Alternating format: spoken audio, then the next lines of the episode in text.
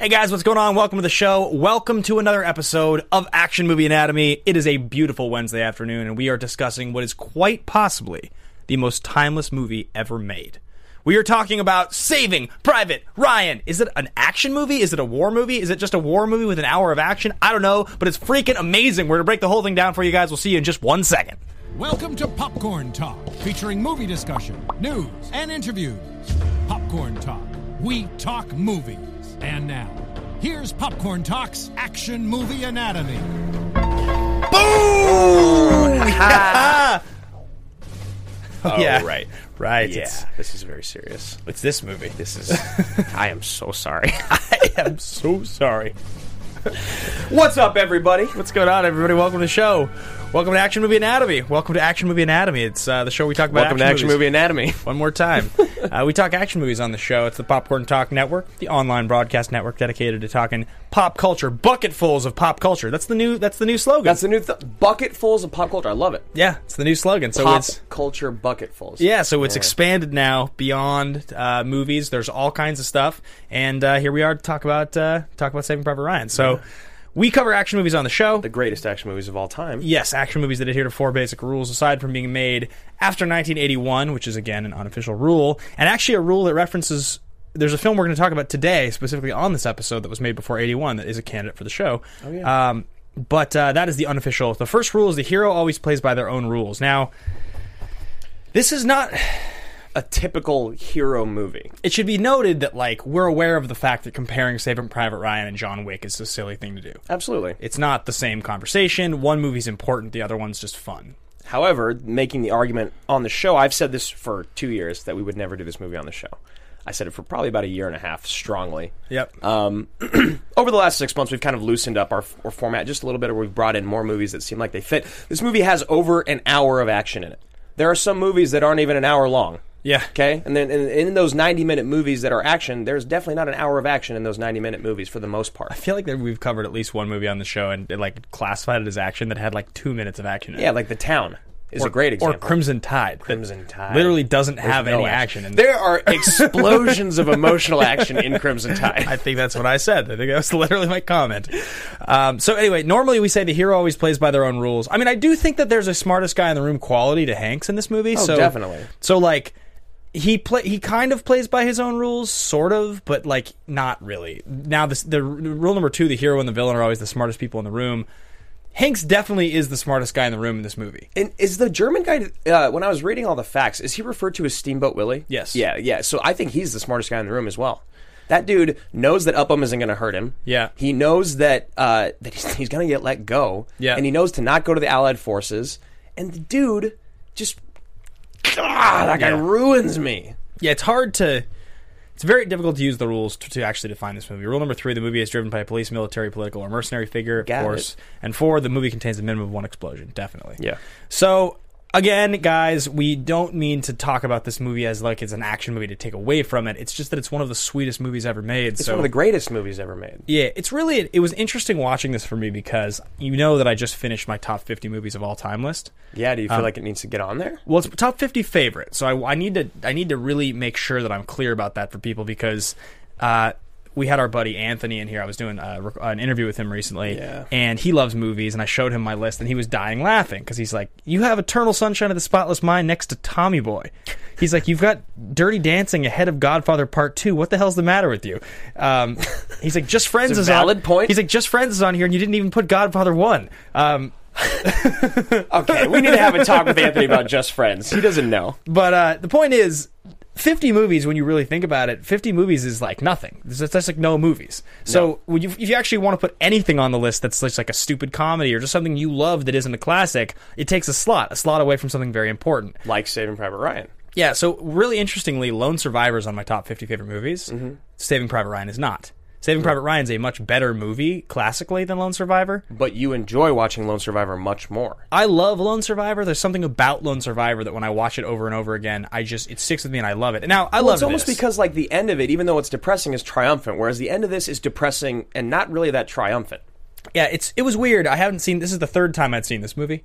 It was beautiful, Mm-hmm. it's- incredible, it's perfect. wonderful. It had the same feeling for me almost that it had when I watched Almost Famous again recently that I hadn't seen in a long time. When I watch Just Friends, it's Kaylee Cuoco for Priceline. Ready to go to your happy place for a happy price? Well, why didn't you say so? Just download the Priceline app right now and save up to 60% on hotels. So, whether it's Cousin Kevin's Kazoo concert in Kansas City, go Kevin, or Becky's Bachelorette Bash in Bermuda, you never have to miss a trip ever again. So, download the Priceline app today. Your savings are waiting. Go to your happy place for a happy price. Go to your happy price, Priceline. again for and it- where it was just like, wow, this is a really important, really special movie that came out when I Mm-hmm. was too young to really understand how important it was. Uh, and the recency bias in the next few years because it was so hyped, Yeah. it kind of took away from its place in history. And now looking back on this movie, it really is as important as it seemed. it is like absolutely perfect and it's almost three hours which is also another thing that you can never speak on movies that are that long Yeah. uh, except for some of the mo- like the most timeless classics like lawrence of arabia and like Right. ben-hur things like that um, yeah so should we uh, should we hop in the trailer Yeah, I'd say so. Let's get into it. Mr. Brian Boyd, no doubt by now you have received full information about the untimely death of your son. However, there are some personal details that I believe felt- very strongly. in No what we words of do. mine can ever He was a reveal fine soldier. regarding the circumstances leading to his death. felt his loss tremendously. Robert's commanding officer. heroic service to his He was a great soldier, dedicated friend. of God and the aid of your Those of us who lost him, please accept my most sincere condolences. He will live in our memories. my deepest sympathy. Cranston. what just happened something you should know about. Yes. These two men died in Normandy. This one at Omaha Beach. Sean Ryan. gandolfini This one in Utah. Really? Peter no no no it's a different guy This man was killed last week in New Guinea. Daniel Ryan. The three men are brothers, sir. I've just learned that this afternoon their mother is getting all three telegrams. That's not all. There's a fourth brother, the youngest. He's somewhere in Normandy. We don't know where. This is really the trailer? Boy's alive. there's a different one we're gonna send somebody to find him, and we're gonna get him the hell out of Live there. action? Some private in the 101st lost three of his brothers, and he's got a ticket home. i'll see you on the beach one particular soldier in the whole damn war. it's a weird trailer yeah it's just like trailer three or something it feels like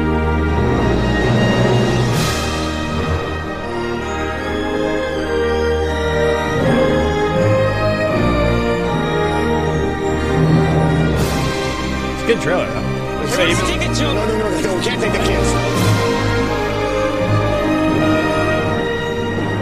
I don't know anything about Ryan. It's just a name.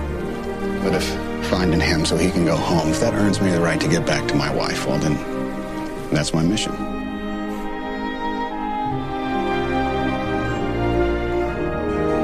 the greatest everyman of all time Tom Hanks? i think so Is that your, uh, no you, that's what you've decided? no just gonna tweet the link here to the episode, which I hadn't done because I'm proud of this this show. I'm proud of what I have created.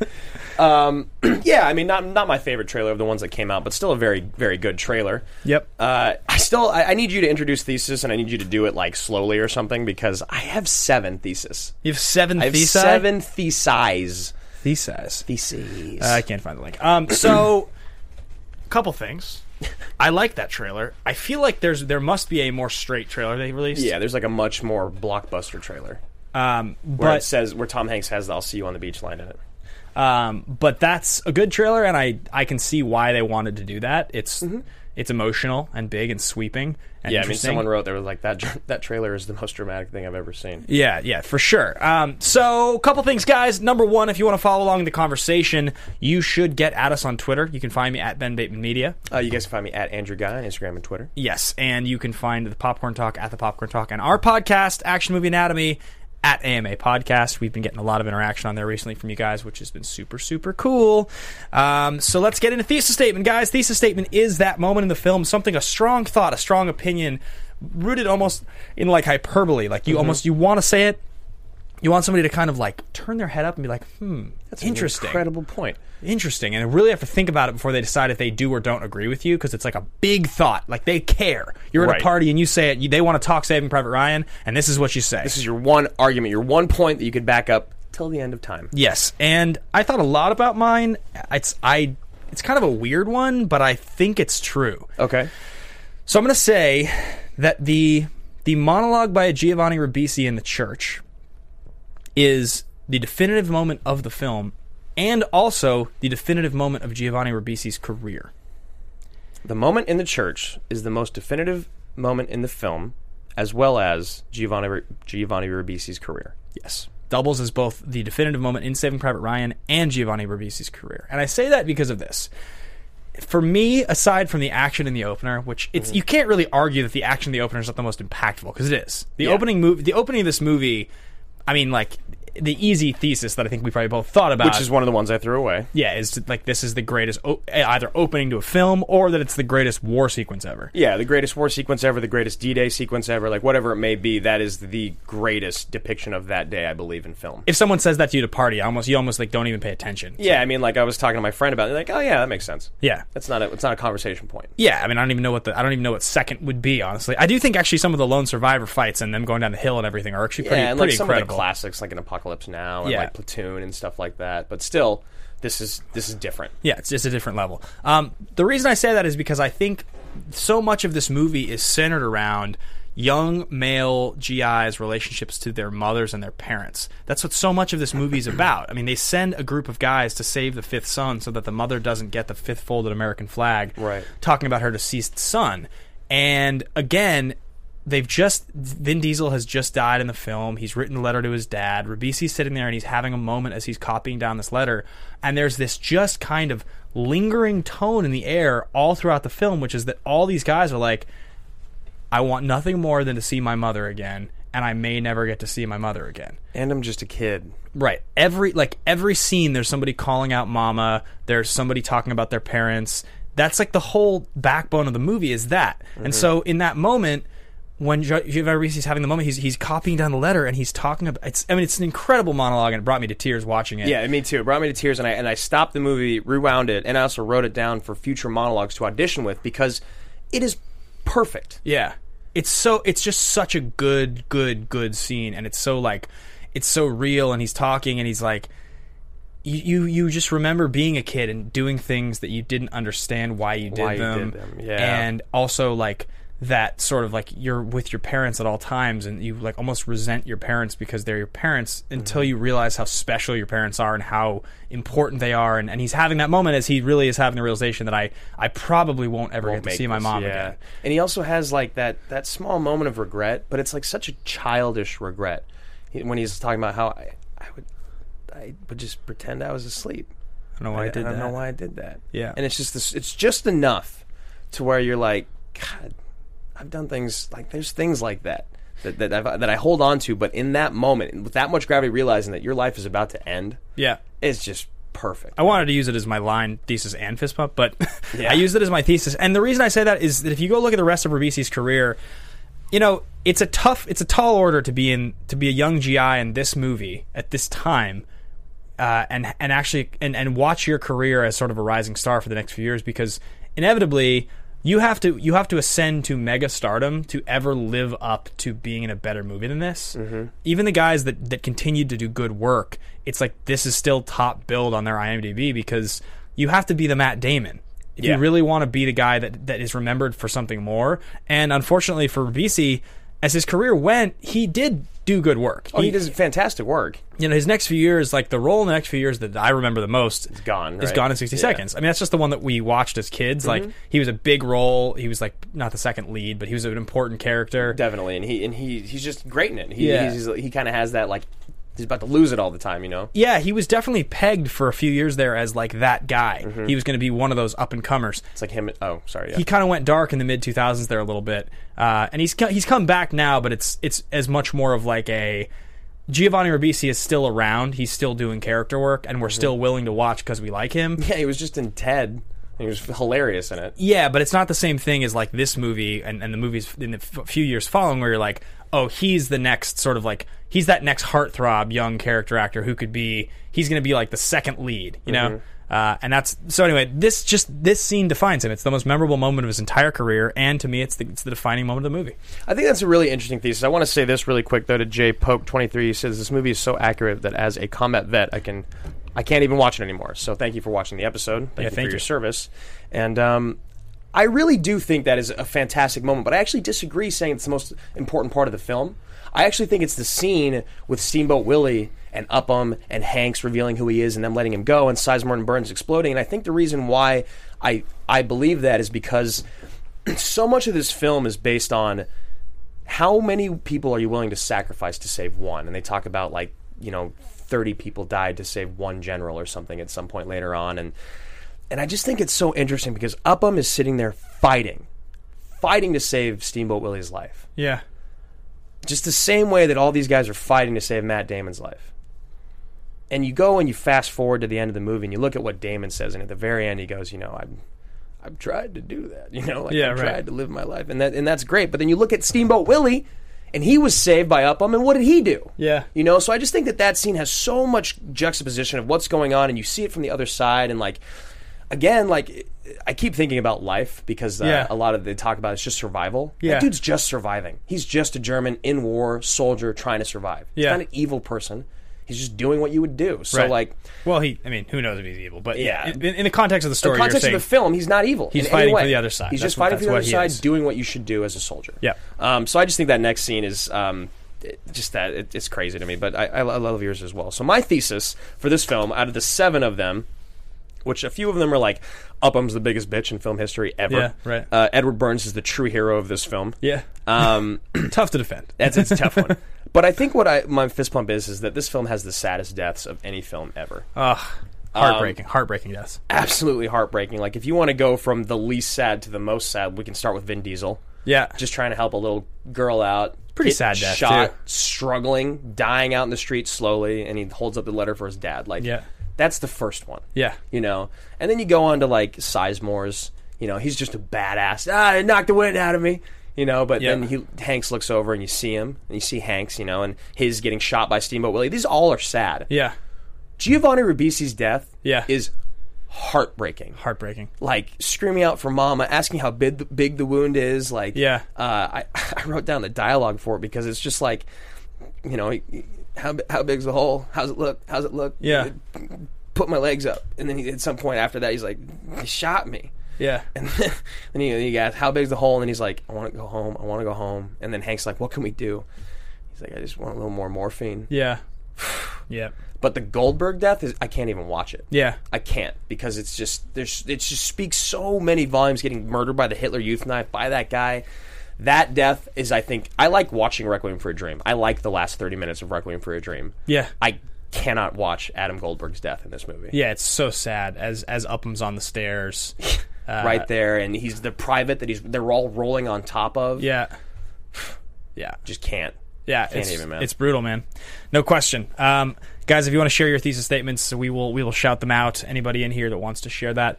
Uh, so moving on to the next part of the show, guys. We're getting into fist pump moment. It's weird to talk about fist pump moment in a movie like this. It's a very different type of fist pump. Yeah, and I tried to think about a lot of the different ones. Fist pump moment, guys, if you're watching or listening for the very first time, is that moment in a movie where something happens and you just kind of look around. And you're like, God, this is so fucking sweet. I get to watch the rest of this movie right now. This is so awesome. God, I love this movie. Um, and there's definitely a lot of those moments because this movie's great. It's a great, great, great movie. You know, the one that I went with is this, such a small moment. I would go with the Ribisi scene in the church. Yeah. Because the Ribisi scene in the church definitely is the moment that sticks with me the most in this movie. Yeah. And it is it is the definition of a fist pump because it brings you to tears. And it's not even bringing you to tears like in a Goldberg dying way. It's bringing you to tears like in a this is like a really emotional part of the movie way. Yeah. Um, that I relate to. But actually, I went something what's like much smaller, and it's just that he puts the crew together, and there's that scene where they're coming over the hill, and they're backlit and they're almost like silhouetted. It's right when they're first walking in the fields before they all start talking, and you see them come over the hill, and it's just like almost like a slow mo silhouette of them coming over the hill, and I think you see the green of the grass, and they're just black silhouettes, and it's just a great shot. Yeah. it's just it's a great moment of composition for Spielberg. It's just it's him understanding visuals, and Spielberg, by the way, is just Spielberg's one of the great masters. His his importance to our generation is much more important to he's even more important to the older generation and the generation younger than us I think doesn't quite get it because unfortunately the last 10 years of Spielberg movies have been overall pretty underwhelming. Yeah, they really have been. And when you and I had that uh, when we last week, if you guys want, you can go check out our Terminator episode. The two most iconic directors of our generation are probably Cameron and Spielberg. And the reason that you can argue that we argue that Cameron is more timeless is because of the last decade. Yeah. Yeah. His movies, he's made less movies, they've stood the test of time more.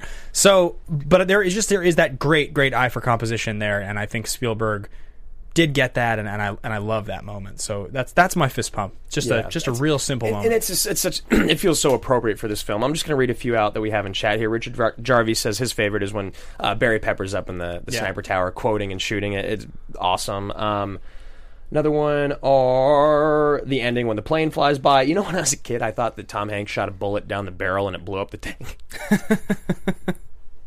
I told my friend about. it. He's like, "That's not what happened."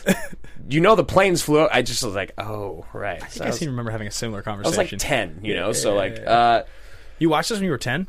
I watched it. Yeah, I watched it with mom, my mom and her boyfriend at the time, and I remember my mom like looking over at him, being like, "I don't think he should watch this," and me being like, "I have to watch this," and she was like, not happy. I don't think I watched this for a few years. Yeah, I watched it like right away. Um, so my fist pump, I think is is it's when it's just Sizemore at the end. His whole death sequence is incredible. So like all the way to when he gets like out of ammo, out of am- ammo, throw the helmet, Yeah. and he shoots the guy like God fuck you, fuck you know, he's Yeah, like, yeah. damn it, damn it, damn it. Walking around, he gets the wind knocked out of him. Yeah. And he says that it's just he's just a badass. He's and like great. to think about what Sizemore was going through while filming this. Yeah. Um, that was like one of the few moments where you kind of got to like chuckle and enjoy Yeah. the mo- movie for a minute. Yeah. Uh, so I remember that happened. I was just like, fuck yeah, that's what I do. Yeah. Yeah.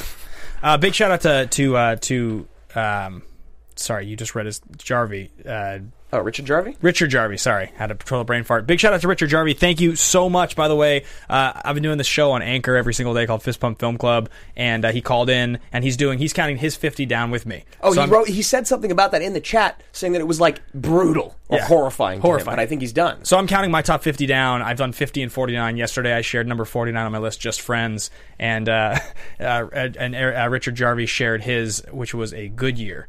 Um, the Russell Crowe, uh, Ridley Scott movie from Yeah. 0304, I don't think I've never seen. which it. I've never seen either. So thanks. And his number 50 was The Gray, which is sweet. oh, that's sweet. It's a good, it's a good one-two punch. So uh, anybody who wants to get in on that, download Anchor. It's an awesome app. Find my station, Fist Pump Film Club, and share your thoughts. You can call in. I'll share your call-ins. It's kind of like Twitter meets uh, podcasting. It's short-form audio blurbs. Uh, I'm just going to throw this in real quick because I know you've seen the Thin Red Line. Um, few people are talking about it in the chat. How do you feel in comparison for the two? Uh, Thin Red Line versus Saving Private Ryan. I will always say Saving Private Ryan is a true great epic film. It's a the script is perfect. It's the story is great. It, ev does everything right. It's like a Spielberg doing exactly what Spielberg does best. Thin Red Line's a Terrence Malick movie. Those are very different films. Ter- they, they get a little long winded sometimes. And Terrence Malick is a he's a master of tone. He he like likes to basically put photographs, like long, long, long photographs with beautiful music. Right. And there are these these these like like that's like a philosopher's film, like disguised as a war film. When you watch Thin Red Line, it's nothing like this. It's really a completely different movie. Um I love Thin Red Line. It's just that it doesn't feel anything like this movie. Yeah, I, I agree. I, I mean, I've seen it a couple times, and I definitely feel like it's just they're just indifferent. This movie you can argue is an action drama if you really want to. The Thin Red Line you can't. Yeah. it's just a drama. You Absolutely, Know? yeah. Uh, so moving on here to star profiles, we're going to look at where these guys were at in their career when they made this movie, and we're going to start with Tom Sizemore. Um, Sizemore was battling a drug addiction during production, and Spielberg would tell him every single day he had to take a blood test. Every single morning before filming, he would have to take a blood test, and if ever one test was failed, no matter when they were in the movie, if they're on the last day of production, this is Steven Spielberg, he would fire him and replace him. Yep, no reshoot matter everything. what, and reshoot the entire movie. Now, if he would have actually done that or not, I don't know if it was the last day of film, but it's Spielberg, so he could. Uh, so what he had done, um, this is this is when Sizemore was peaking. I think this is Devil in a Blue Dress, Heat, The Relic. He goes on to do Black Hawk Down. Um, Yep. He turned down The Thin Red Line to be in this movie. He's in, if I remember correctly, um, Natural Born Killers in '94. Doesn't he have a cameo in Point Break? Yeah, he's more than a cameo. he's, he's got like, a pretty good part, right? Yeah, yeah. yeah, yeah. Plays Uh, Dietz. So, and as you guys know, what's happened with Sizemore over the last half of his, I mean, the last part of his career is that um, that that addiction and that battle took Yeah. a toll on him, and he kind Definitely. of he kind of fell out and faded away. At the end of the episode, we are going to do a "Where Are They Now" segment about the entire platoon. 'Cause there's- So, this is like the biggest, like most stacked cast without knowing about it. so we'll talk about kind of everybody where they're at now. But yes, I agree with you. I think Sizemore was peaking. This was his moment. Um, he was just in a lot of good movies. He showed up in a lot of great stuff around then, and Yeah, it really was that way for a few more years. So he's he's great. There was a lot of people up for the Sizemore role Mm-hmm. uh, that were close to getting it. Oh yeah, the Billy Bob one was hilarious. Yeah. Billy Bob Thornton turned down the role because he couldn't film the first scene because he's horrified of water, which is like, man, imagine being in that position where you have to turn down one of the greatest movies of all time Yeah. because you have a phobia of water. But crazy. Billy Bob, Billy Bob wasn't hurting for work or anything. No, he did a lot of good work. I think he got Oscar nominations like in a couple of years there. Yeah, Um, Sling, Sling Blade. Yeah, and I think you got nominated for uh, something else right around there, I thought. But anyway, um, moving on to Tom Hanks, where Tom Hanks was at the time in his career. One of the interesting questions that we got on Twitter for the AMA question that I'll just throw in now is, uh, and, and I wish I could had it in front of me, I don't have it written down, but the question was Is there an actor with a better decade than Tom Hanks' 90s? Let's I don't- go, I let's don't go think through so. the list. Let's go just quickly go through the list. So you've got you've got Apollo, He wins back to back Oscars. you've got Gump, and you've got Philadelphia. Philadelphia, back to back. Big is that '90s too? Is Big that eighties. That's late eighties. You've got in the nineties. You've got uh, Gump. You've got Toy Story. You've got Mm-hmm. That uh, thing you do. Apollo 13. that thing. Um, yeah, Apollo thirteen.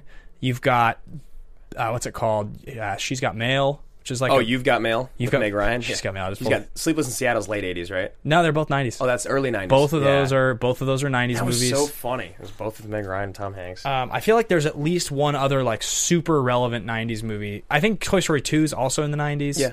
I'm pretty sure. Um, or was it 2000? I can't remember. And I think there's another big one that we're forgetting. Big at Philadelphia is big as early. Um, yeah, Forrest Gump.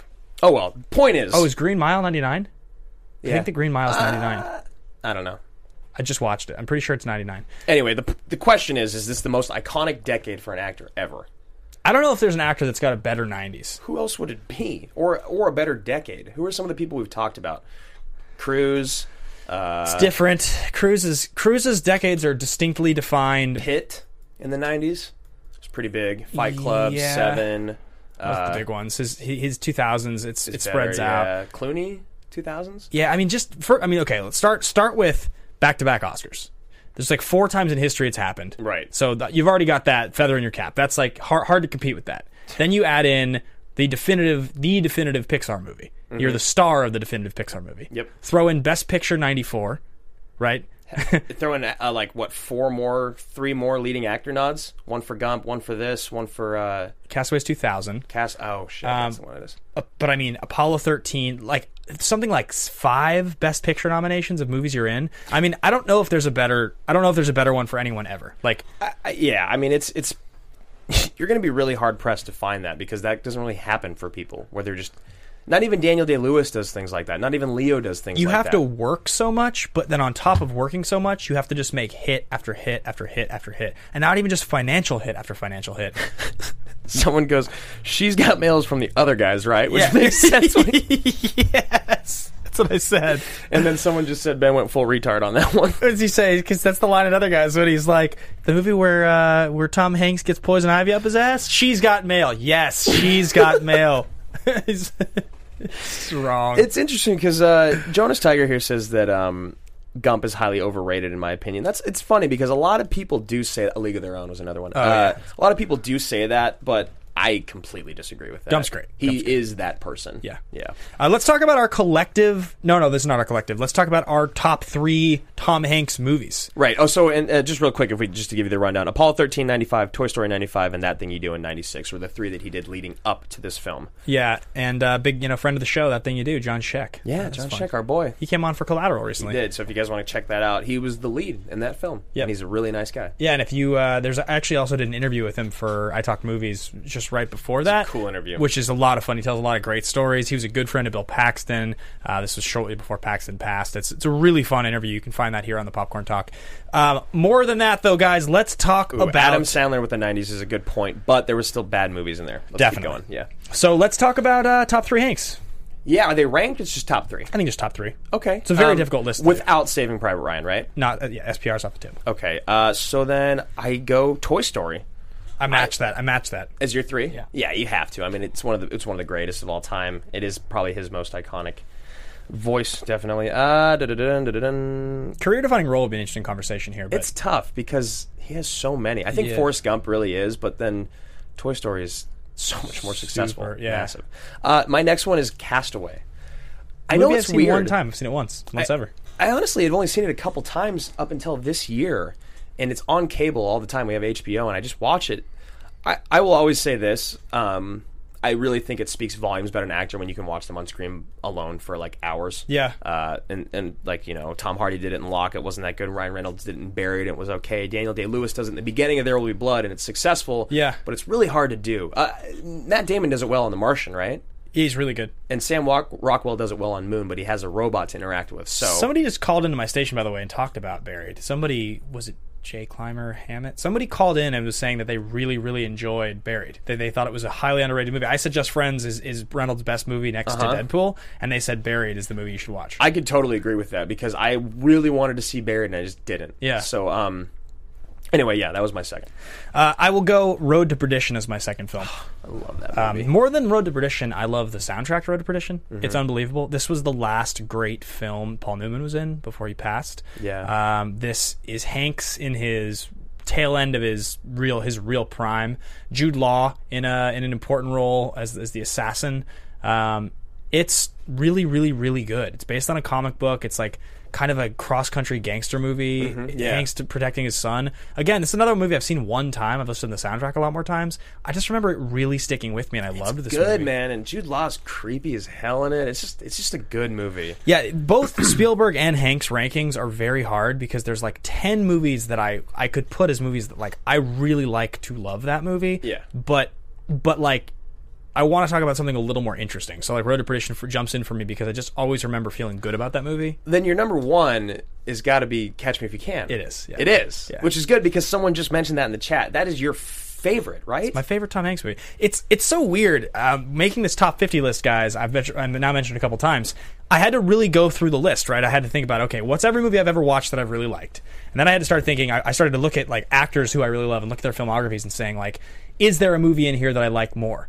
And what I've come across with Catch Me If You Can is that okay, Hanks and Leo. Oh, really quick, just bigger boat movies. Uh, Eddie is the guy that called in and said that. Okay, it Eddie. was not Joel Hammond. I shouted you out yesterday, Eddie, and thank you so much. I, I was listening to him as I was driving, and I, I missed I missed on that. So thank you for for correcting me on that. But yeah, bigger about movies. Actually, Eddie posted on Anchor. You can check out his station there as well. Oh, cool. So um, yeah, thank you so much for doing that. It's been so much fun interacting with you guys there. A couple of you called in and been like, I and- found you from AMA, and that's just been really cool. which I think is great because I think our fans are just telling us they want us to be doing more content, which you guys are going to be getting what you want relatively soon. There's a big big announcement coming pretty soon here. You guys are going to be real excited about. making moves.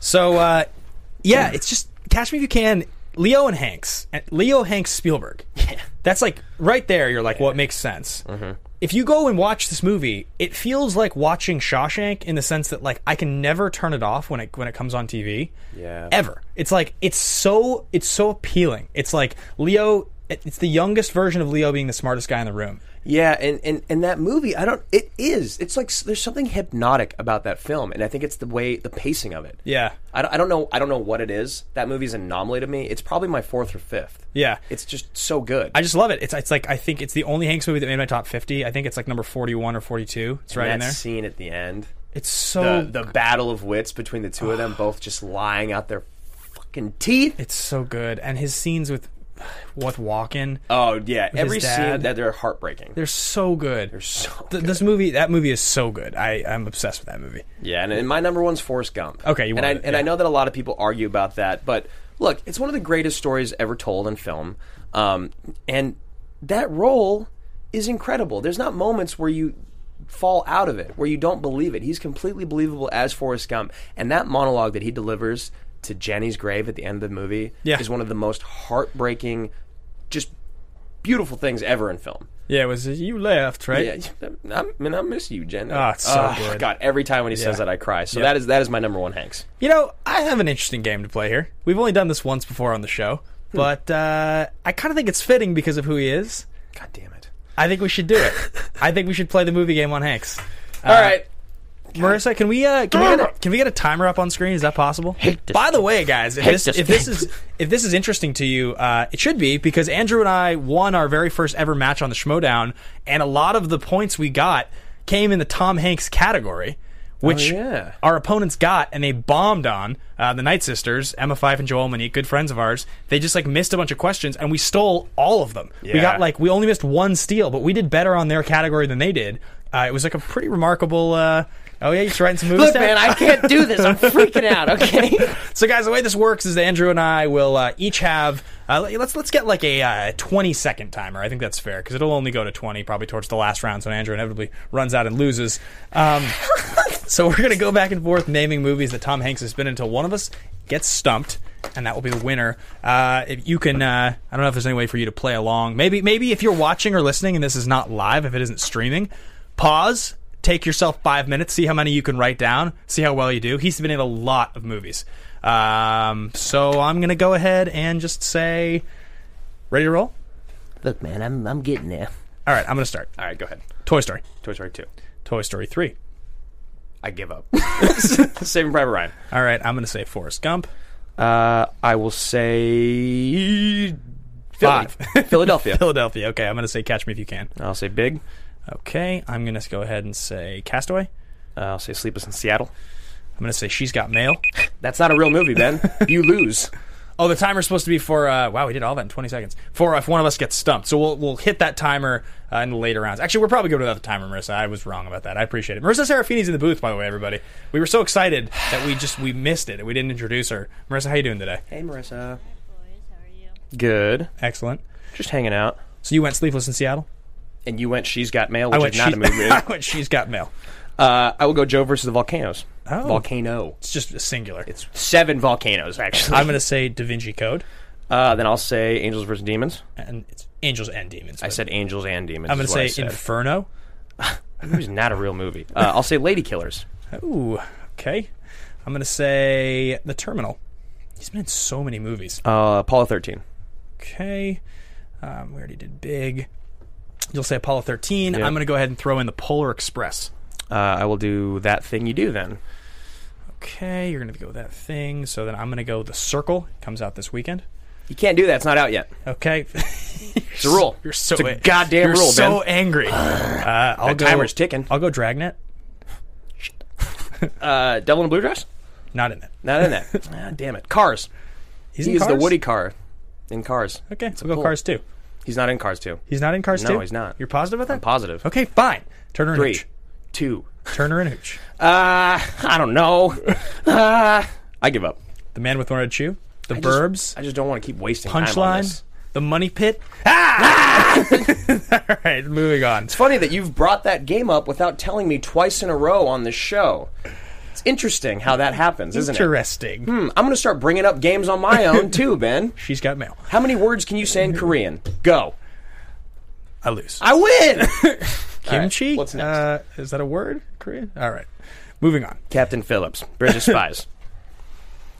Uh, all right, so moving on to production development. I hate you. Um, so, uh, a couple things that are interesting about this. This is the last film that was edited on a non digital editing system to win uh, Best Editing in the Academy Awards. I just think that's cool because I can't even imagine how much film was Yeah. on the floor in that room. Especially how long the movie is. I wonder how much they cut out. You know, like I Uh, wonder. can- yeah, if there was like a director's cut. Yeah, probably. I don't even. Yeah, I wouldn't even. I wouldn't even know where to start. Uh, this movie was written by Robert Rodot, if you want to take that, since I know you did the work on that. Yeah, yeah, Robert Rodot. Uh, these are a lot of guys we've covered actually in the past. So uh, Rodot, most famously, also wrote The Patriot. I'm leaving. I realize that I'm pretty upset about this. Uh, he also wrote The Patriot. That's the last time we covered him. Favorite movie ever. Yeah, it's a great, it's a great film. He's a great writer. Um, he worked on the revision of the script for uh, 10,000 BC. Uh, he did some revisions on Thor: The Dark World. He did do a screenplay for Warcraft, but it was ultimately not used. Mm-hmm. Um, but yeah, he's worked with you know good people for a long time, and then he did create the show uh, Falling Skies, which that's like his big. People love that show. I've never watched it. Yeah, I haven't watched it either. Yeah, I, I interviewed one of the stars of it at one point, and uh, it tracked. So I think I think people do like the show. Yeah. Um, so that's pretty much Robert Rodat. There was a bunch of stuff in here about like people that he's worked with, Mm-hmm. and like uh, the, apparently like the draft of the script is based on an earlier story from another war. Um, he had done some uh, Frank Darabont had done some uncredited rewrites on this script, Right. Um, but one thing that I thought was super. Oh, oh yeah, a couple things. One, Damon story. Yeah. Yeah, that's a cool thing. yeah, Matt Damon improvised his like his little monologue at the end. Yeah, he stole it from a book, The Gross, by Peter Bart, and um, Oh, I didn't know that. yeah, and what you can tell when you're when you're watching it is like he that monologue might be one of the greatest moments in his career. Yeah. honestly, because the way Yeah. he sells it and like he goes back to it, and then like how it is after when he then you know afterwards he can see his brother's faces. Yeah, right. Um, but yeah, what's so cool about it is that the crew was watching it, and it's like rambling and not funny or interesting. But Spielberg loved it so much. Yeah. Uh, and no one else wanted to put it in the film, but Spielberg was like, "No, that's going in the film," and it's perfect because you're sitting there, and I think the best part about it is Hank's look on his face. Right. This is just some dumb kid, Yeah. from Iowa that doesn't. Why? Yeah, he's why talking about him? like far, he's like these farm boy brothers right. and this and ugly it's like this girl. story, and Hanks is Yeah. kind of sitting there listening. Hanks is like, "I got a family back home. I teach kids. I coach baseball. People I have have, a life. People- died to save you. people have died to save you, and there's people waiting on me back home. You can't even remember what your brother looks like. Like you Yeah. know what I mean? So it's just something about that. Um, but yeah, it's it's just a great monologue. It's really good. Something um, that I thought was really interesting as I was reading about this film, and I had a conversation with someone last week about this. But I think it's probably their the three of their relationships to Tom Hanks that makes me feel like there's this relationship here. Mm-hmm. Have you ever thought about the relationship between Frank Darabont, Robert Zemeckis, and Steven Spielberg in the '90s? No, not really. But I like when you when you go back and you do the math and you think about all the movies that they did. Like so, we last week we talked about Zemeckis because I was blown away when I looked at how many Yeah. movies he had made. Right, Zemeckis and Spielberg are like much more on par in terms of actual number. They've made a Mm-hmm. lot of classics between the two of them. Even things as simple as like Zemeckis directing all of the Back to the Futures, Spielberg directing all of the Indiana Joneses. Right. There's a lot of that sort of crossover of very notable movies. And then Darabont obviously is most famous for having done both Shawshank and Green Mile. Yeah, But if you think about the 90s, like Tom Hanks worked with Darabont on Green Mile, he worked with Darabont on, or he worked with Zemeckis on Forrest Gump, he worked with Spielberg on, on uh, what's it called, this movie, Saving Private Ryan, and he worked with Zemeckis again on Castaway in 2000. Right. It's like he worked with those three guys repeatedly. He went back to Spielberg like four or five more times. which is funny because he uh, Spielberg doesn't really work with a lot of people usually. He likes to just work on his own. Yeah, yeah. I just think it's like so interesting. It's like, did those three guys benefit from Tom the greatness of Tom Hanks, or did Tom Hanks benefit from the greatness of these three guys? Both. I think it's both for sure. Yeah. I really do because I think no matter what you say about Tom Hanks, that dude does a great job. You know, in everything he does, even if the movie's not good, he's still believable. Always. always, no matter what. And that's really all that you're asked to do as an actor. I don't care what you say. All that you're supposed to do is tell a story honestly. Really. You said earlier, maybe we were on or off camera, that Tom Hanks is the greatest everyman in film. Yeah, I think so. Who would be the second? Harrison Ford, maybe. Probably. I Right. think so because he's like He lost his wife a lot of times. he's lost his wife a lot of times and his kids. Uh, he's been in comedies. He's been he's done everything. You know. Yeah. Yeah. Like, They there's- both.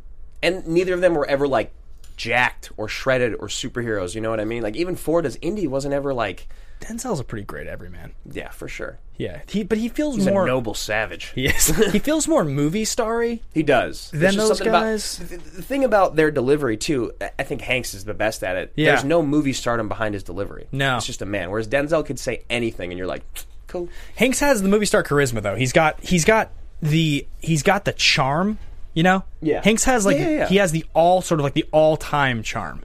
Um, Yeah, I mean, and, and you you got to remember that like in the '90s, Tom was the everyman guy you fell in love with. Sleep in Seattle, and she's got mail. she's got mail. I can't remember what it was, but there was some something like an article I read once that was like a role that would normally only go to the Toms. It was like written in the early 2000s, Uh-huh. and it really ma- made you realize that like in the 90s, Tom and Tom were king. They were yeah, absolutely. They were the two people that if you were going to have a franchise movie, you could base it around Tom Hanks if you wanted it to be relatable, or Tom Cruise if you wanted it to be an action movie, or like Mm-hmm. or a, Will Smith if you want to be a comedy, action, action comedy. if you wanted it to go down twenty years later as a comedy. Exactly. Um, yeah, I just I think that's super super interesting. But anyway, uh, I was trying to like pivot back to another point and I completely forgot about. Um, we'll continue moving down the line. So Spielberg. What's there to fucking say? Right. Like, if you don't know who Steven Spielberg is, then just remember Close Encounters of the Third Kind, Indiana Jones, AI. He's won several Best Directors and Best Pictures, Schindler's List, Saving Private Ryan, all of the uh, indie films, E.T., Jurassic Park, Jaws, $8.5 billion at the box office. What else is there to talk about? Like this is the this is the difference. James Cameron's made like seven movies. Sp- Steven Spielberg has made seven bad movies since making like ten of the most classic movies ever made. Like take his seven last movies out of the picture, and he still has E.T., Jaws, Close Encounters, Forrest Gump, or not Forrest Gump, Saving Private Ryan, Schindler's List, Um, All the indies. Amistad, all the indies. He's got like twelve classics. minus his, you know, and it's not It's funny we never even talked about War of the Worlds on this episode yet. yeah, or the fact that Lincoln got like a 13 Oscar nominations and Yeah. we're all just like, yeah, that movie didn't happen. Yeah, it didn't. What the fuck is with Lincoln? I don't know, and it bothers me. I don't We, get we it. lost a trivia show because we couldn't figure out a movie where someone had won Best Actor and a or Best Picture in a whatever film, and like I love Daniel Day Lewis, and I, it's just what It's like is with that movie. It's the Great White Buffalo. it's like we're colorblind to Lincoln. I don't get Yeah. it. It's like something about that movie. We we forget that it exists. You'll notice that on the game we played, neither of us mentioned Lincoln. It came out four years ago and got 13 nominations or something. with one of my favorite actors of all time, with think- one of the greatest directors of all time. I think collectively our favorite actor of all time. Yeah. I mean, Swayze's my favorite, but in terms of acting ability, yeah. there's no one. it makes no sense. You've not seen it, right? I've not even wanted to see. Nor it. have I. Anyway, Bizarre. That's a weird thing with Steven Spielberg. Um, so anyway, Spielberg, though, as well as directing this film, also produced this film with a Yeah. group of guys: Ian Bryce, Mark Gordon, Gary Levinson. So all of these are guys we've talked about in the past, actually. Levinson and Gordon uh, are two of the major producers on here. They worked with Roland Emmerich a whole bunch, so Day After Tomorrow, 2012, or some of the movies they've worked on. A lot of like 90s stuff, like The Jackal, Hard Rain. Ian Bryce uh, has worked on a ton of different stuff, going all the way back to our second or third episode that we ever worked on, uh, Speed. He Oh, yeah, produced, He yeah. produced Speed. So, but also like a a huge, huge list of stuff. Um, All the Transformers, yeah, uh, 1985's uh, Ewoks: The Battle for Endor. Um, World War Z, yeah, big movies. You know they're making a World War Z sequel. World War Z. What? Like that? World War Z? Schmodown? World War Z? Huh? Oh, is that one of our ones that we that we got right?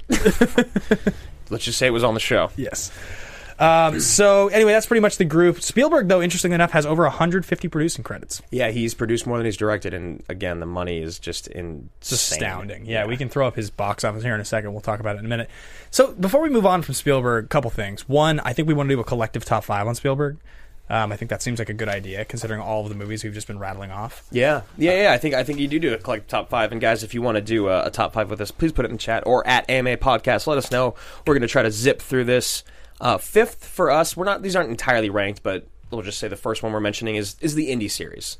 Yeah, I think uh, there's varying opinions. It's funny because a lot of people say Raiders of the Lost Ark is the best. Henry, Henry, Henry, Henry, Henry, Henry. God damn it.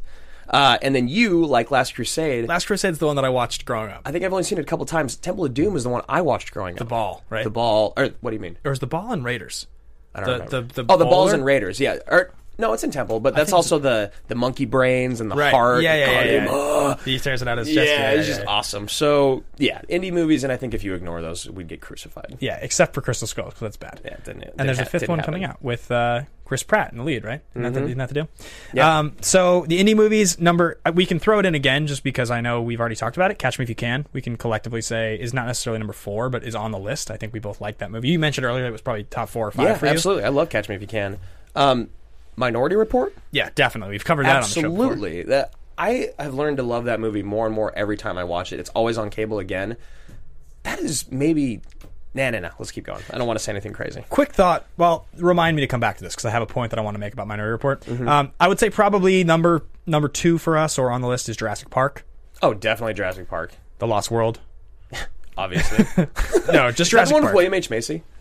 I think he's in three for some reason. Oh, is Lost World the second one? Second one's the one with Yeah, with that's uh, right. Vince Vaughn and Julian Moore. Is that right? And the third one's the one with William H Macy and Laura Dern comes back. Maybe God, I don't know. or- that, that that series really went off went off the went off rails. the deep end. Though the Yeah. world seems to love Jurassic World, Roxy Stryer especially.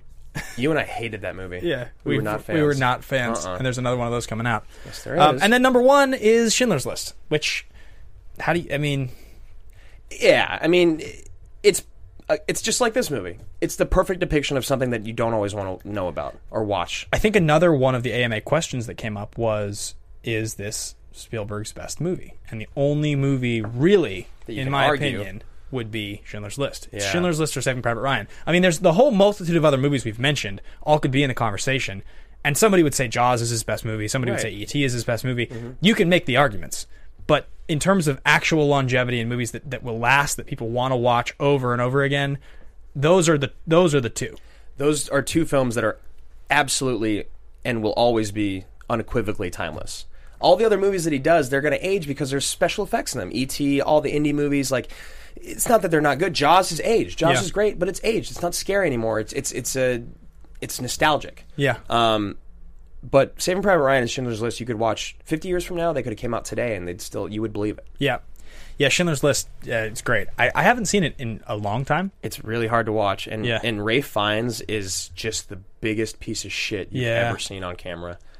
Incredible though, Who plays in The Pianist? Who plays the. Adrian Brody. No, but the Nazi, I mean. The, Oh, the one that saves him. yeah. I can't remember his name, but he he's it's not. So I was thinking it was Ray Fiennes. no, it's not. It's, he looks similar, but yeah, that guy's that guy's great. Yeah. That's I awesome. haven't seen The Pianist since it came out. Also, oh, just heartbreaking. Heartbreaking, Yeah. right? Um, All right, so movie. Oh, sorry. so the thing I wanted to point out though, so this is something I thought about, and I thought a lot about this with Spielberg because I feel like you'll you'll agree with me on this. The defining characteristic of Spielberg movies is that he uses these little moments to punctuate his scenes, and they don't they don't matter to the story. Like so, a, a great example of this is in Saving Private Ryan. When he they're they're in the the trenches and that guy takes a bullet to the helmet and and Hanks is like lucky son of a bitch, and then he gets shot in the head. Yeah. it's like it's like setup, setup, punchline. Yep. You know, and it's the same thing. It's like Minority Report, where it's like they're flying around with the jetpacks, and it's like the guy in the jetpack. They go through the floor, and there's the kid playing practicing saxophone, and he's like looking at them, and you're like, it doesn't matter to the story, Oh, right, right. But Spielberg adds stuff like that because it's like it's these sort of little like he wants to punctuate his scenes with these like memorable moments that don't actually matter. Yeah. that guy taking the bullet in the head doesn't matter. We'd seen 6 guys next to Hanks ta- get taken out. Like it's totally irrelevant. Yeah, you got the guy walking, holding his own arm on the beach. You got the guy that drowns, that doesn't even make it to the beach. He doesn't even get shot. Yeah. He just falls off the damn boat and drowns. Yeah. Like, small things like that that it just creates a world. it's just so interesting these like little moments. I, I was thinking about that more and more. It's like I think it's one of his big things as a director that he does is he likes to he sees the opportunity. Let's just throw in that little Yeah. that cute moment for a second. Like when the Move on. daughter gets given back to her father. Yeah. You could have just cut the scene of her running back up, but he lets it go on along a little bit longer, and the dad apologizes, and the girl's like yelling and hitting him Slapping in the face, him. like, and it's just cute, and it's like endearing a little bit. Yeah, it's like it's like the portrait that he paints or something is that much more rich because he throws in those little moments. Yeah, I lo- uh, by the way, you guys are talking about In Bruges with Ray Fiennes in there. In Bruges Yes. is one of my favorite movies. Great, He's great. amazing in that movie. Um, Who steals the movie though? Brendan Gleeson. It's Brendan Gleeson with Yeah. his RAR. Uh, what was I going to say? Oh, uh, uh, another part of the, this movie was just a really quick shot that is does speak volumes. Well, there's Tom Sizemore gathering the dirt, which is just cool Yeah, it's a cool because it's thing, just yeah. a small thing. But it's at the very end when Hanks's hand stops shaking. Yeah. that's a shot you have to have. but Right. it was just so subtle, and then you were you were like reminded like, oh wow, he's finally at peace. He's finally peace. Yeah. Before we get into critical and box office, question for you. One thing, one thought that I had while watching this movie was, looking back on it today, how important are the bookends? That's such an interesting question. I think they're irrelevant. I found myself thinking definitely at the beginning it seemed irrelevant. Mm-hmm. Definitely at the beginning this it felt like this feels like the beginning of The Rock. I don't need it this. to- totally did. yeah. The end it was like it I made miss you so much. Uh, a little more a little more sense. But even in the end, I was like, he's he asks her if he's lived a good life, and he says, "I've tried, I've tried to do what you said." We don't know if he's lived a good life. It almost doesn't matter if he's lived a good life, and it's doesn't. almost it's and in it Hollywood takes away from it. It does, and and because he's just a kid. he's just a kid, and also you're taking away the last line of the movie from Tom Hanks.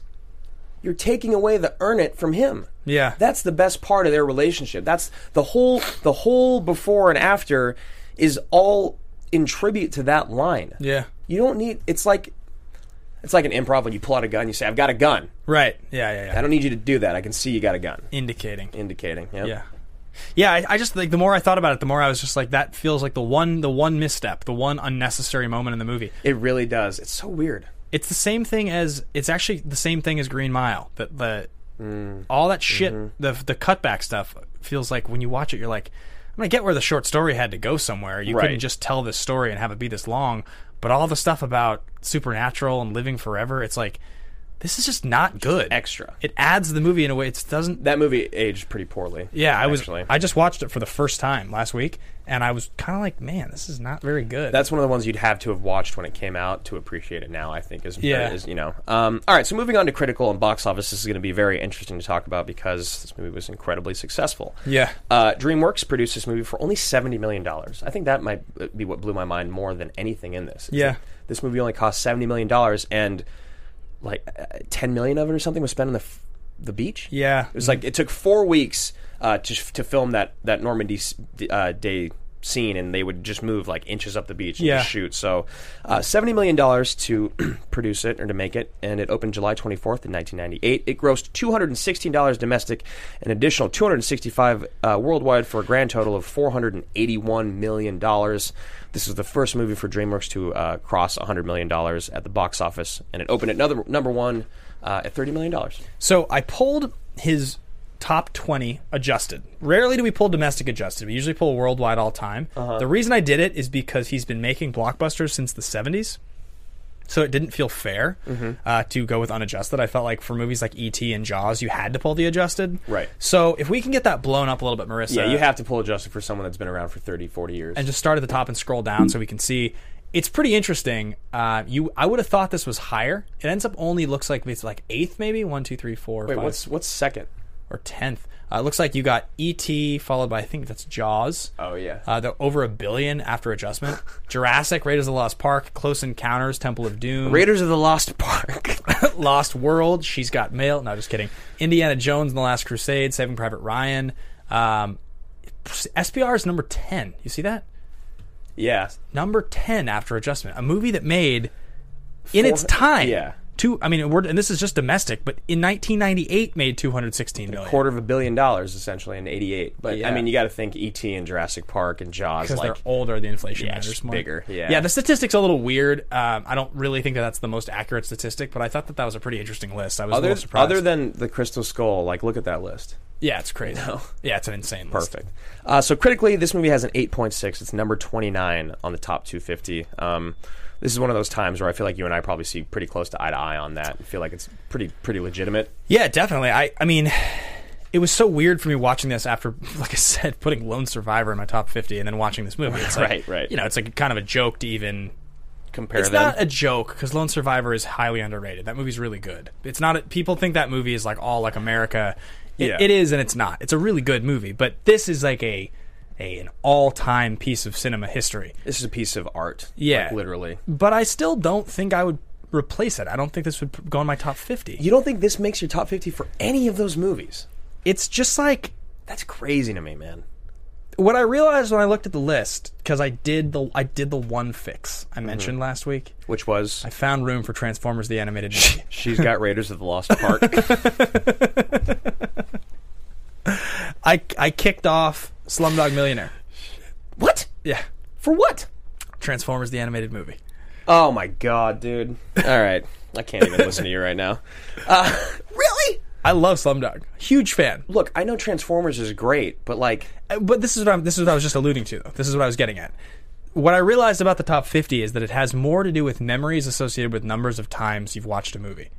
Like, for instance, if you made your top 50 movies of all time, Mm-hmm. I would not be shocked if Lethal Weapon 4 made your top 50. it would not, but I could see why you would say that. Because you might just run through your movies and be like, that movie. right. I mean, Yeah. for this, for instance, in- Con Air would probably make my top 50. and then from a quality perspective, you know that you you can think of 50 movies that you could say are higher I quality. could than- literally list 50 movies right now that are better than that. even even than the Patriot. But you would put the Patriot in your top fifty. Probably. Yeah. And Last Samurai. Yeah, because you watched them a shitload of times. You loved them. they love meant them. something really really special to you. Yeah. And even though you can think of better movies, it's like yes, Slumdog's objectively a much better But movie. like, I would never be able to argue against movies like Shawshank and Saving Private Ryan, and you know what I mean. Like those movies just have to be in there for me.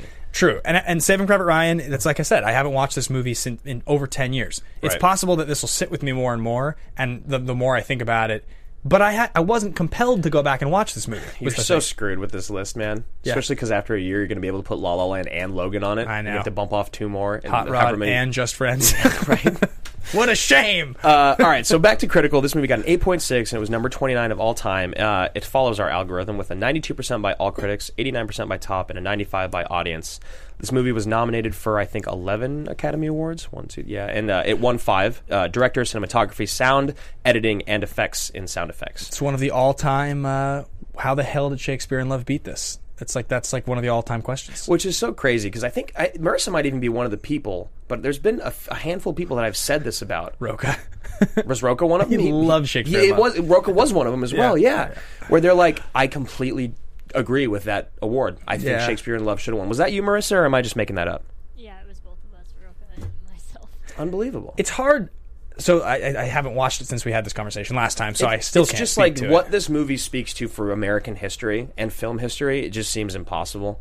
Um, but hindsight's twenty twenty. I mean, another thing. Spielberg won the Oscar for director. It's really difficult to argue when the director wins. Those those examples where the movie where the director wins one thing, but the like they don't add up. it doesn't Usually it's happen where you wrong. yeah. Anytime a movie gets eleven nods, like You go back to Crash Brokeback. Cra- Crash is not as good as Brokeback. Ang Lee won for Brokeback, but for some reason they gave it to Crash. Didn't this year Moonlight beat La La Land, but Chazelle won, or or did was it they both direct both awards went to Moonlight? Do we? Does anybody know that? I think director went Damien won. Yeah, Damien did win for And- Lala. Exactly, exactly. Yes, We both And the thought so. Moonlight wins Big Picture, even though Lala. eh, Whatever. Um, okay, so moving on. Uh, it was nominated for uh, on top of that picture, leading actor, screenplay, set decoration, makeup, and the music slash score. Yeah. which was by Murphy, I believe. Um, so our, what's coming up next is our favorite line. Favorite line, yeah. Um, this is weird because so many of the it's favorite tough. lines are tied into other things. We've we've mentioned a lot of them. have you have we talked about the scene in the church with Giovanni Ribisi? Uh, yeah, it's it's hard, man. There's a lot of there's a lot of uh, yeah. I, I wouldn't. I really wouldn't know where to start with favorite line. There's so I like because I've already said the ones that were in my mind as my favorite. Mm-hmm. Um, you know, shit, man. I really don't know. I really don't know. I think I think I one one line that I do really like is when they're all about to go take on that gunner, and he's like, "Who's going left? Who's going left?" And no one, and he's like, "I'll go left." And then, yeah, and then Sizemore's like, "Maybe I should go left." He's like, "Maybe you should shut up." yeah, And I like that moment a lot. I like that line and I like that moment because it's like he's just like I'm the commanding officer and I've said what I'm going to say and you didn't offer in the first place. Why are you talking? yeah. Why? What are you doing? Shut up. Yes. Yeah, and I love the Burns and Sizemore. Yeah. yeah. Burns is really good in this. Ed Burns Everyone is is, great. uh, Goldberg, Burns, Pepper. we- We're gonna we're about to get into it. Everyone's perfect. And that's this is another one of those things I talk about. I say it in Requiem for a Dream, and I say it in Boogie Nights. I think if you have the right direction, anyone can be a f- not anyone, but Yeah. actors that are normally mediocre can be Oscar worthy. right. She's got mail. She's got Um, mail, definitely. What's your favorite line? My favorite line is um, it, it definitely feels a, a bit cliche. I mean, it's obviously the R- Ribisi speech, and then it's him dying. Those are those are great, but it's earn it. It's when line, Hank says earn it. And the reason it's my favorite is because it feels cliche. It feels like it, it's what has to be said, right? He's about to die, and they saved him, and he sacrificed Right. everything. But the amount of weight that is on that line and the delivery that he does, which is just what we talked about, there's no movie stardom behind it. Yeah. It's literally like, huh, well, they were right. Right. Everyone's dead.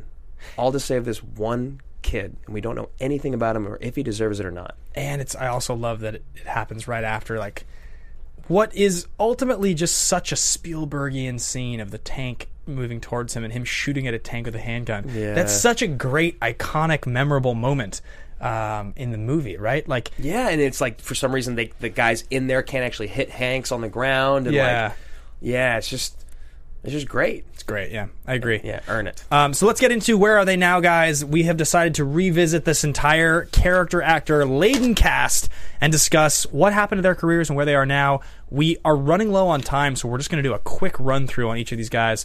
I'll kind of sound off. You'll sound off. Um, so first and foremost, Tom Sizemore, rising star. This was definitely, as we mentioned, his peak. His next few years were big with, as you said, Black Hawk Down. Si- Sizemore really in the mid two thousands just his career floundered. He ran back into drug problems, most notably recently. If you go to his IMDb page, legitimately 17 films announced in production or in post production. He's clearly in like I'm just taking work mode. Yeah, I need to get money. Yeah, um, because man, there is a lot of stuff. I have not heard of one of them. I saw him in an indie movie called Atomica very recently. Uh, that is fine. He's fine in it. Mm-hmm. And most notably, in the last few years, he had a recurring role on Hawaii Five O, and uh, he that's pretty much. Oh, and Shooter, the new Shooter show. He was in six Right, episodes. right.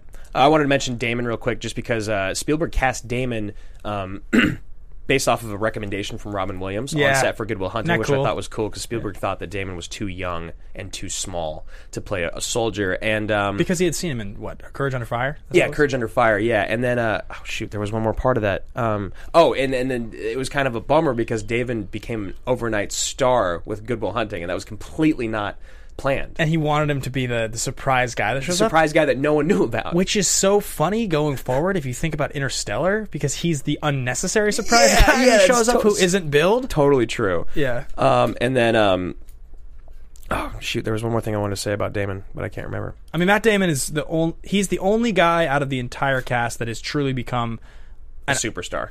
well, yeah, Diesel definitely, Diesel is too, but like not in the same way. but as different. Damon. Yeah. Damon's iconic as like this is an actor who could be nominated or win an Oscar for any movie he's in, but he also could like, lead an action franchise. Mm-hmm. Right. Whereas if you then jump over to Vin Diesel, this is really interesting. He had uh, written and directed his debut Strays. Oh which- yeah, he was also the lead in that. Yeah. Yeah, which Spielberg saw and then cast him in this role. He got paid a hundred and grand with like no credits to do this movie. um, and then Diesel's career took off. You know, he's all he's in the Fast and the Furious movies. He's like, Triple X. Yeah. Uh, the Pit- Pitch Black. Yeah. yeah, he's in all those movies for the next few years. But then Diesel is, I think, so perplexing because he. Do you remember when Diesel like he left movies for a minute? Yeah. 06. Yeah, I think it's because the Fast franchise had kind of s- petered out, and Yeah. no one else wanted him. He anymore. made that movie Find Me Guilty in 06. So between like 06 and Oh, like 13, he makes like five movies in eight years. And movie f- called and- A Man Apart as well. or Yeah, something? that's when Oh, Yeah. Mm-hmm. he's still doing. it. It's like 03, I think.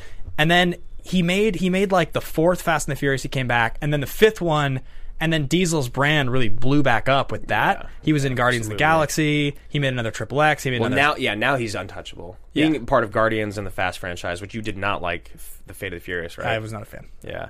Oh, oh, one one more thing I did want to say about um, uh, Damon, which I thought was cool, is that he did not participate in any of the boot camp that everyone else did, and he did not have to go through any of the shit that the platoon did, so that they would have a grudge against him while they got to. So they would resent him. yeah, and that that look that Burns gives him right before they're about to go into battle, it's like you piece of shit. Yeah. But then it's also like, but you're my brother. Yeah, right. Yeah, it's, it's a cool look. Uh, speaking of Burns, um, Edward Burns, you know, he, he had a pretty interesting career. He kind of seemed like he would be like a heartthrob for a little bit. Like he might be like the leading man in like uh, rom coms. Did you ever have the moments watching this movie where you're like, you look exactly like Ben Affleck? Oh yeah, of course. Yeah. and, and you're also just like too good looking. Yes. Um, yeah, he's that's just him. Um, yeah, he's just kind of had an interesting career, varied, successful writer, corrector, or writer, director, actor credits, and um, he's most recently created the show uh, Public Morals. Yeah, Burns is in like he did. He's made like five or six movies. He's really more known as like a as a director who puts himself in his own. He writes and directs Mm. and puts himself in his own movies. He kind of seems like had he gone more in the direction of acting, and he's one of these guys like Peter Berg who shows up as an actor sometimes. Right, right. But he Favreau. seems like if he was a guy who had been like, I'm just gonna be an actor, he probably could have done it. But he wanted to be more creative, so he directed a bunch of films. Still, what he's doing, Public Morals. I'm not sure if it's still on. Um, Goldberg is like. Goldberg's like one of those like above average character actors who's just been around forever, mm-hmm. right? He's Eddie. He's he's Matt LeBlanc's roommate in an early Deja season Vu. of Friends. Yeah, he's in Deja Vu. He's he's in Entourage. He's I, just I think he's one of the most underrated character actors out there because he's always fine. yeah. He's always good. He's always good. He's always good. He, he never t- he doesn't ever steal the scene in the way that it takes away from the movie. And if he does steal a scene, it's because he does a great job. he talks a lot in Deja Vu. He talks a lot in Deja Vu. He does. Um, God, his death is just incredible. Um, so Jim- yeah, he's got a recurring role in the Jim the Jim Gaffigan show and in Fargo on FX. Uh, speaking of recurring roles, Barry Pepper, um, who played the sniper, awesome. He, he didn't work a lot. He he worked on um, a lot of he, he worked a lot until Saving Private Ryan, and then he kind of like drifted away. And in 2011, he appeared in The Kennedys. Yeah, it's, it was that it was that uh, that TV series about the Kennedys, and then he's got a recurring role in The Maze Runner. He actually, of all the guys in this cast, he was one of the ones that I expected when I looked him up to see that he had like done very little work. Yeah. and I was surprised to find He's pretty consistently worked on reasonably high profile stuff since this movie. Like every couple of years, he'll get something. I think he should. He's great. Yeah, though I do think that his he's probably the least developed of all of the the GIs. He gets the least. He gets he gets his like um, he gets his like sort of prayer moments. You know what I mean? Yeah. Where he's shooting, and that's about it. Yeah, I agree. I feel like there there just needed to be a little bit more backstory, but the movie's already so long they probably didn't have any. They could have maybe just switched lines around a little bit in some of those scenes. Yeah. because in a lot of those scenes where they're all interacting, he's kind of just quiet. I think stoic. he was in like a another like a fr- like a, the sniper kind of movie. Was he? I think so. That he got after this maybe. In any case, yeah, Pepper Ribisi we we talked about already. He just was just in that brand new show Sneaky Pete, uh, the Amazon series that I've heard really good things about. But he he, he was kind of like Diesel in the same way. Around 04, 04 to 09, he kind of disappeared. Um, wasn't he was in stuff, but it wasn't anything anyone was seeing. And then in 09 with Avatar, and he came back with Public Enemies, and then the last, you know, his his last seven or eight years, he's been in a lot more stuff again. Right. Uh, but it's different now. He's just he's a, he's an older character actor now. When in this role, and when he was younger, he was like really baby faced and really sweet, and he had that soft voice. He's in Boiler Room. He's like he's just that guy you liked. Right, right, right, right. Uh, Paul Giamatti, I totally forgot was in this. Yeah. Incredibly successful career. He's an Oscar winner. Uh, He's in Billions now. yeah, straight out of Compton, he was he just popped up. That was like the first time I'd seen him in a while. San Andreas too. Yeah, San Andreas, which I didn't really watch. Uh, billions, like you said, and then uh, this is an interesting thing because Paul Giamatti has an incredibly high RAR. We don't have the time to talk about RAR today, um, but I think I think there's a really big argument to make for Burns and Ribisi in this film. Yeah, big time. Um, We'll get to that when you when we announce our new thing, guys. RAR is a whole discussion we're going to Yeah. be having. Um, you can postulate on what you think RAR is, Yes. or go to Fist Bump Film Club because I probably talk about it. Um, I'm sure you did. uh, and then Jeremy Davies, who I remember as Daniel Faraday from Lost. That's the, the role that I remember him for the most. I just remember hating him forever. Fair enough. I, d- do you wonder if maybe his career did like? Do you ever wonder about that? because Because like they take on a role that's so something yeah. that that you just don't want to see him in things anymore. Well, here's what's interesting about that. I d- I have never seen Jeremy Davies in any of the shows I'm about to mention. He won an Emmy for Justified. Right. just a few years ago. He was in Sleepy Hollow for a ton of episodes, Texas Rising, and he has two episodes in American Gods coming up. He's like a super prominent TV actor. I can't think of, I, I, I haven't seen his face other than Lost Yeah. since the mid 2000s. But apparently, I know when I looked up his pictures, like I don't know who this guy is other than in Lost. Yeah. Aside from those guys, um, there were a bunch of other guys in this cast. You, Cranston. Yeah, Brian Cranston shows up. Ted Danson shows up. Um, Nathan Fillion. Did you realize that was yeah, him? Yeah, yeah. That, so he's um he's the kid, the or the Yeah, he's the wrong Ryan. the wrong Ryan. Yeah, yeah. What do I know him from? so Firefly and uh, recently? just came and out. Castle. Yeah, Uh, yeah. I did recognize him though, and I was like, it, and that's a that's also a really good scene. It's yeah, cool. Yeah, really good scene. Um, all right, so moving on, we've got our categories. It's this is an, well, you, we'll break them down and let you guys know. Yeah, there's what three they action are. movie categories, guys. Totally ridiculous, totally legitimate, and ridiculously legitimate. Uh, they are what they sound like. Totally ridiculous movies are like Con Air, Face Off. You just kind of like laugh the whole time. They're great, they're entertaining, but you know they're really silly movies. Uh, ridiculously legitimate's the middle category, and that's like Point Break, Predator, uh, movies that are they they they are grounded, like The Rock. Where they have a great couple performances, maybe, and a good solid plot, but they're silly too. You laugh unintentionally a lot, um, but they kind of hold together. They're right in the middle. And then totally legitimate movies are just what they sound like. They're classics. Yeah. Um, and we even say movies like T2 is totally legit. Absolutely. It's it doesn't have Even to just- Terminator was totally legit. Yes, and we I mean I think it would be impossible to argue It would we would have to quit the show if we argued it was Yeah, anything this otherwise. is totally legit. Yeah. It's real real easy. Uh, you guys are saying a lot of really nice stuff about us in the chat about AMA and just us on the channel and our show and the network and all that. So we, we really appreciate it, guys. We really Thanks, do. guys. Um, so last but not least, guys, we have one thing left, and that's called The pitch. Wow. So, couple things, guys. Couple things. First and foremost, follow along the conversation. Follow us on Twitter. You can find me at Ben Bateman Media. You can find me at Andrew Guy. You can find our Twitter for the show at AMA Podcast. Um, and we are taking next week off. A well deserved quick break, and it's mostly because Andrew's filming a fucking movie. Yeah. Woo. Uh, yeah, man. I am. I'm so excited. This is like the biggest thing that's ever happened to me in my life. He's like a real thing. Like he's he's taking three weeks, three and a half weeks off from life to go film the lead in this movie. Uh, he's going like we are are doing like interesting pre-tapes to try to get our shows taped for the weeks that he's not here uh, because he's not available because he's going to be a movie star. in studios. I'll be on location. I, I really can't I can't wait. I'm gonna be I'm gonna miss the show next week. Yeah. But we will be pre taping for the following week and we've got a good one. We've got a huge one. And it's also coming out the same week that our second episode of the Schmodown is being released. Yes, we come out. That episode comes out on May 2nd. So on May good one. 3rd, you're going to be able to catch us here talking Mission Impossible 2 With the cruise Hunt Hunt Dougray Scott. John Woo. Oh, Oh man. man, The, probably the biggest miss in the franchise. Easily the biggest miss in the franchise. Although you hate number one. I do. I do. I I mean, we're th- what I've realized is we're eventually going to cover both of them on this show. It- It's impossible. There's only like there's only like five more cruise movies we can actually, in good conscience, even cover on this show. Right. Like that are actually movies that are relevant. It's like oh, absolutely. It's like Oblivion. MI maybe. one, MI two. Yeah, if we wanted to cover Yeah. Oblivion, I guess uh, we you've got War of the uh, Worlds. I don't think you can cover. No, that. you can cover War of the Worlds. Yeah, you can cover War of the Worlds. Somebody has suggested Night and Day several times. Um, there's like Days of Thunder. Yeah, there's like there's probably maybe there's seven. The Mummy's coming up, but there's Oh, that'd be not sweet. too many we get to cover still. So Mission Impossible Two is the next one we got coming. We don't We're want to gonna burn do through all of them. Oh, and really quick, guys, if you guys are, uh, I'll be acting in it. Um, if you guys legitimately are thinking about starting an AMA fan page on Instagram or Twitter or on Facebook, if you guys do a Facebook one, Ben and I will be happy to hop on there and interact with you guys. As for Twitter, you should probably just interact with our Twitter more because Yeah. we could be better about that. But honestly, if you guys want to make an AMA Facebook page, we'll be happy to update you guys and pop in there. A hundred percent. It'd be amazing. That'd be so We would fun. love that. Yeah. Yeah. it'd be great. Um, guys, thank you so much for listening. Thanks for watching. This has been another excellent episode of Action Movie Anatomy, and yeah, we've covered like uh, how many of your favorite movies in this category of the action category are left? I Not- feel like when not we- many. I feel like when we walked into the show, you would have said The Patriot, Gladiator, Saving Private Ryan.